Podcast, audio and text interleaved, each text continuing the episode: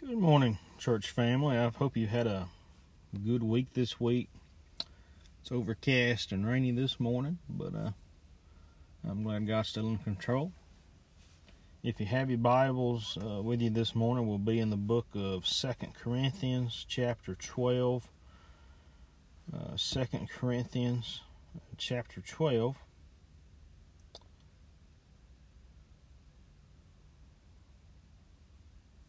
We'll start reading with verse 2.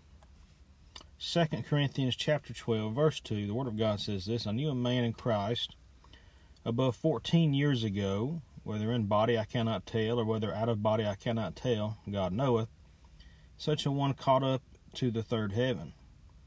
And I knew such a man, whether in the body or out of the body I cannot tell, God knoweth, how that he was caught up into paradise, and heard unspeakable words, which is not lawful for a man to utter.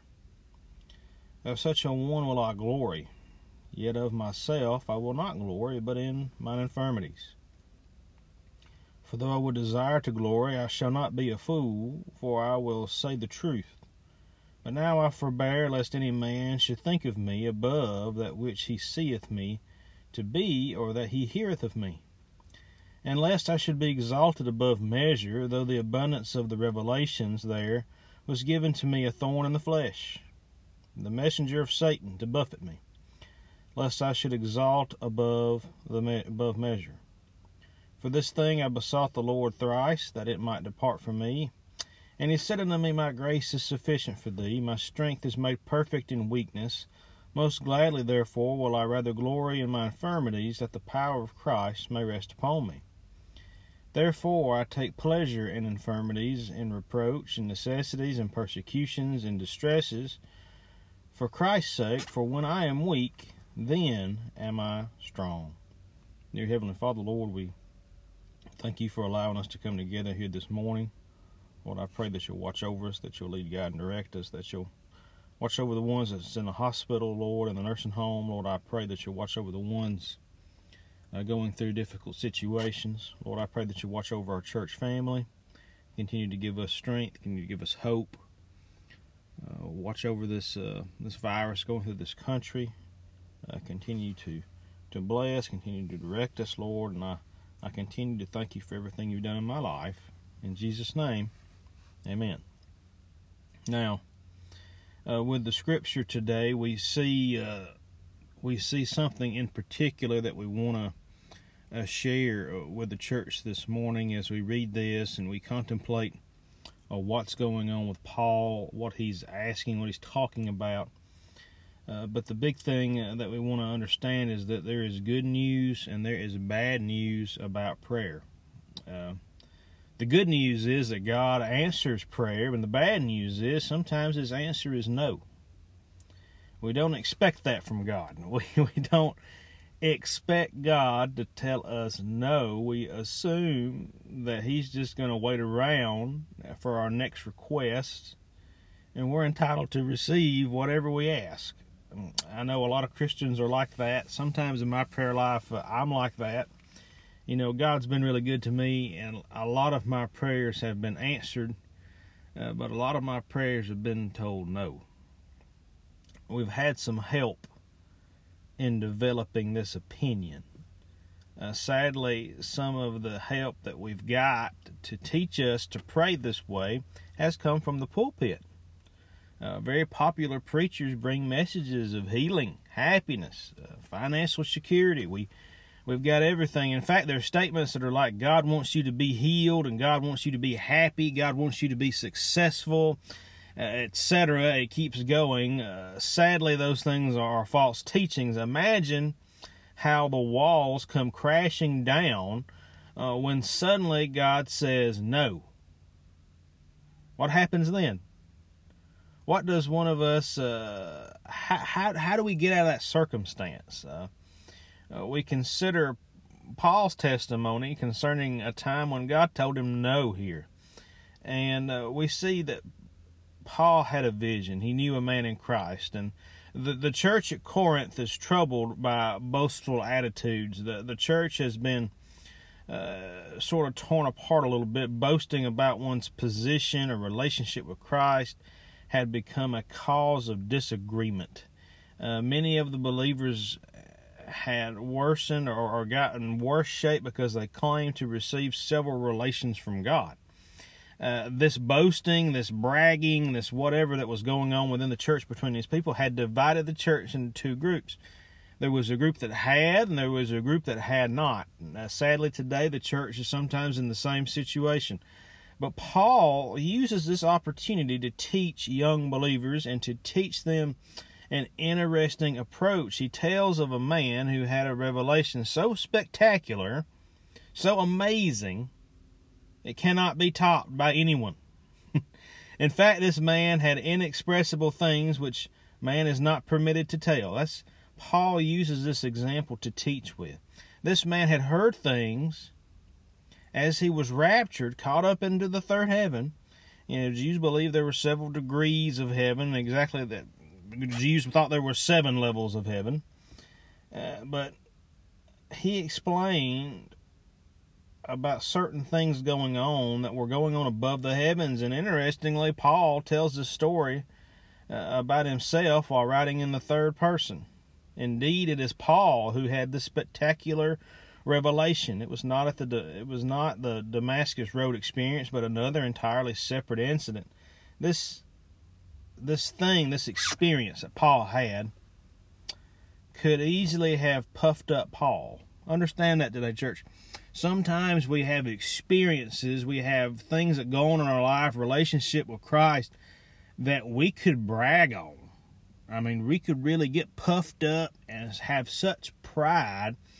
Uh, you know, just as an example, Paul gives this. One time I remember praying for something and it wasn't 30 to 45 seconds i get a phone call and my prayer is answered at 100% and it's just you can't explain the joy uh, that I had in my heart in my life, the, the smile that went across my face when I prayed that prayer.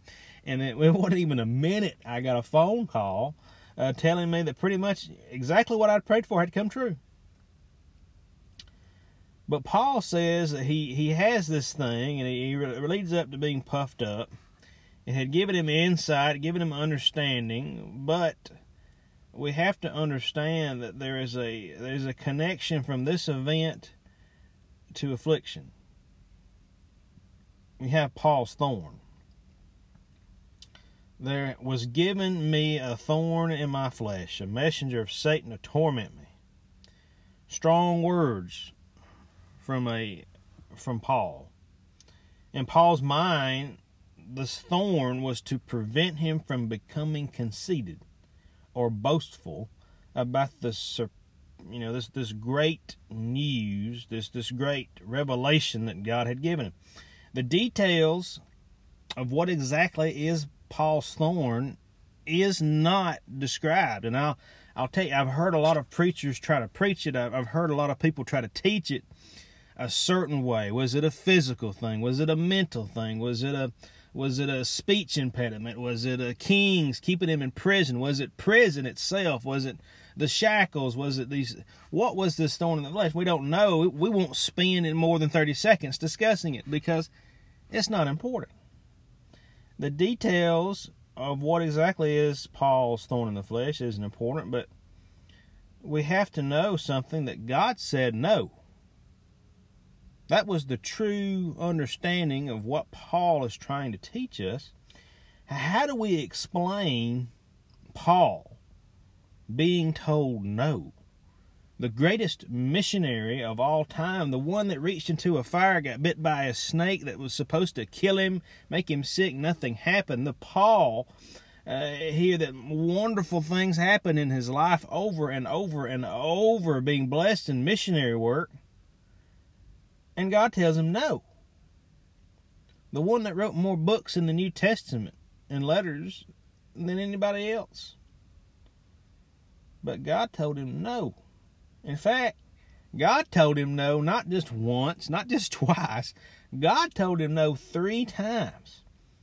Paul, being this great missionary, is told no. We we we see God's actions happen on our terms You know, on our terms, Paul is entitled to have this thorn taken away from him. Right? We think that just because of the what Paul has done, how he's living, how he's prayed, what he's done for God, he deserves in so many ways. And how many of us when when something bad happens in our lives, we talked about being inconvenienced last week and sometimes bad things happening. But how many times do we we have bad things happen and we say we don't deserve this? How many times do we see people go through difficult situations that we say, man, they're they're so close to God. Why did this happen? How did it happen? Why?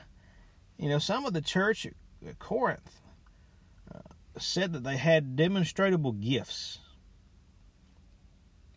that made them better suited to represent God. Paul's thorn worked just the opposite.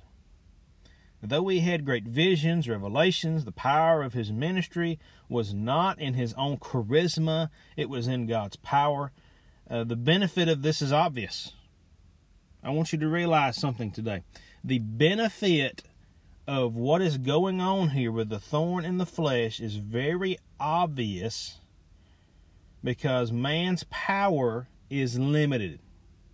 I can only do so much.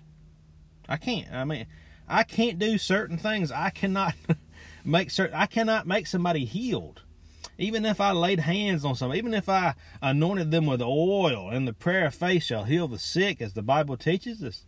It's not the men that are laying their hands. It's not the oil being applied. It's literally obeying God and God pulling through. But God could accomplish His work, and it will be both through Paul and in spite of Paul. Isn't that amazing that God can do that? Uh, that, that even though He's blessing us and doing it through us, He's not really doing it through us, He's doing it in spite of Him. Paul's conclusion look at verse 10. That's why. For Christ's sake. I delight in weakness, in insults and hardships and difficult situations and persecutions and difficulties. For when I am weak, then Am I strong? Sometimes God says no. When you are weakened by His answer, He will strengthen you by His grace. It is tough to be told no. I'm telling you, church, it's tough to be told no. Hardly anybody likes to. A lot of us have heard that old saying it's better to ask forgiveness than to ask permission and I wouldn't I wouldn't recommend that with God, but we so many times we don't want to hear the word no when we ask a question. We just assume it's going to be yes. When I ask my wife if I can go buy something, you know what I just immediately assume? That she's going to say yes. And I've got to where I usually don't ask her hardly anymore anyway because I know she's going to tell me no. She gives me one of those tough ones. You know what my wife does? She'll say, "Have you prayed about that?" And boy, I just don't. I don't like that. I just, I said, yeah, you know, I prayed about it, but we are told no so many times. Anyone can conquer doubt and anger when God says no. And here it's Paul. The relationship that Paul has with God is extraordinary. Uh, but what about us? how can we cope with disappointment when God says no to our pleas? When He, he says no to our, our, our, questions? When God says no uh, to what we're asking for? Let's take a critical look at Paul's response to disappointment. You have to know uh, that after three times there is a quite an amount of disappointment in God in, in Paul's life. Now Paul saw his thorn in the flesh as a gift. Notice his words. There was given me a thorn in the flesh, not sent to me, not I was afflicted with. It says I was given to me. So that would not boast in my own power, but boast in God's power. Do you consider the no's God gives us as gifts? When He says no, are you hurt because you felt you were entitled to a yes? What made you think that? If we were entitled to such things, what would what would be the point of asking? What would be the point of prayer? What will be the point of an almighty God sitting, waiting, and, and, and, and going to do certain things for us? What would be the point of asking? Paul remembered God's prior revelation. God had revealed himself many times to Paul, sharing great insight. You know, he, he told him about his character, he showed his will, showed his love. Had God never shown interest in him, Paul's response would have been different. That's not the case. Paul has a great history with God, and it talks about it in verse 2 through 4. How has God revealed himself to you in the past day, the past week, in the past month, reminding ourselves of God's character? God says no to particular request. Saying no does not reflect on our standing with God, but on our status with God. He wants us to know where we're at in our spiritual maturity. When God spoke, Paul listened. Instead of moaning loudly about God not answering his prayer in the way he had hoped he would, Paul listened closely to what was hidden in God's answer. My grace is sufficient for you. My power is made perfect in weakness. If Paul only heard no, he would have missed the point of God's answer. And I have to ask you today when God has told you no, have you ever listened beyond the no? We get mad. We do. My little old boy, sometimes I'll ask him to do things in the house, and his little smart aleck mouth will just say, no, real fast, before I even get it out of my mouth good. He's done missed what I was going to ask him to do. I may ask him to go get dressed and go to the store and play games with me, but hey, he's done ruined it now by hurrying up and saying and saying no and not listening. Today we have to listen to certain things going on in our lives, and once he says no, I already get mad, and I don't listen to anything he says after that, because he's done made me mad. At times, our whining is so loud we don't hear what God is saying. My power is made perfect in weakness. Think about that. What greater promise could you receive when God says no than, than my power is made perfect in weakness? Paul trusted God completely. Therefore, I will boast all the more gladly about my weaknesses so that Christ's power may rest on me.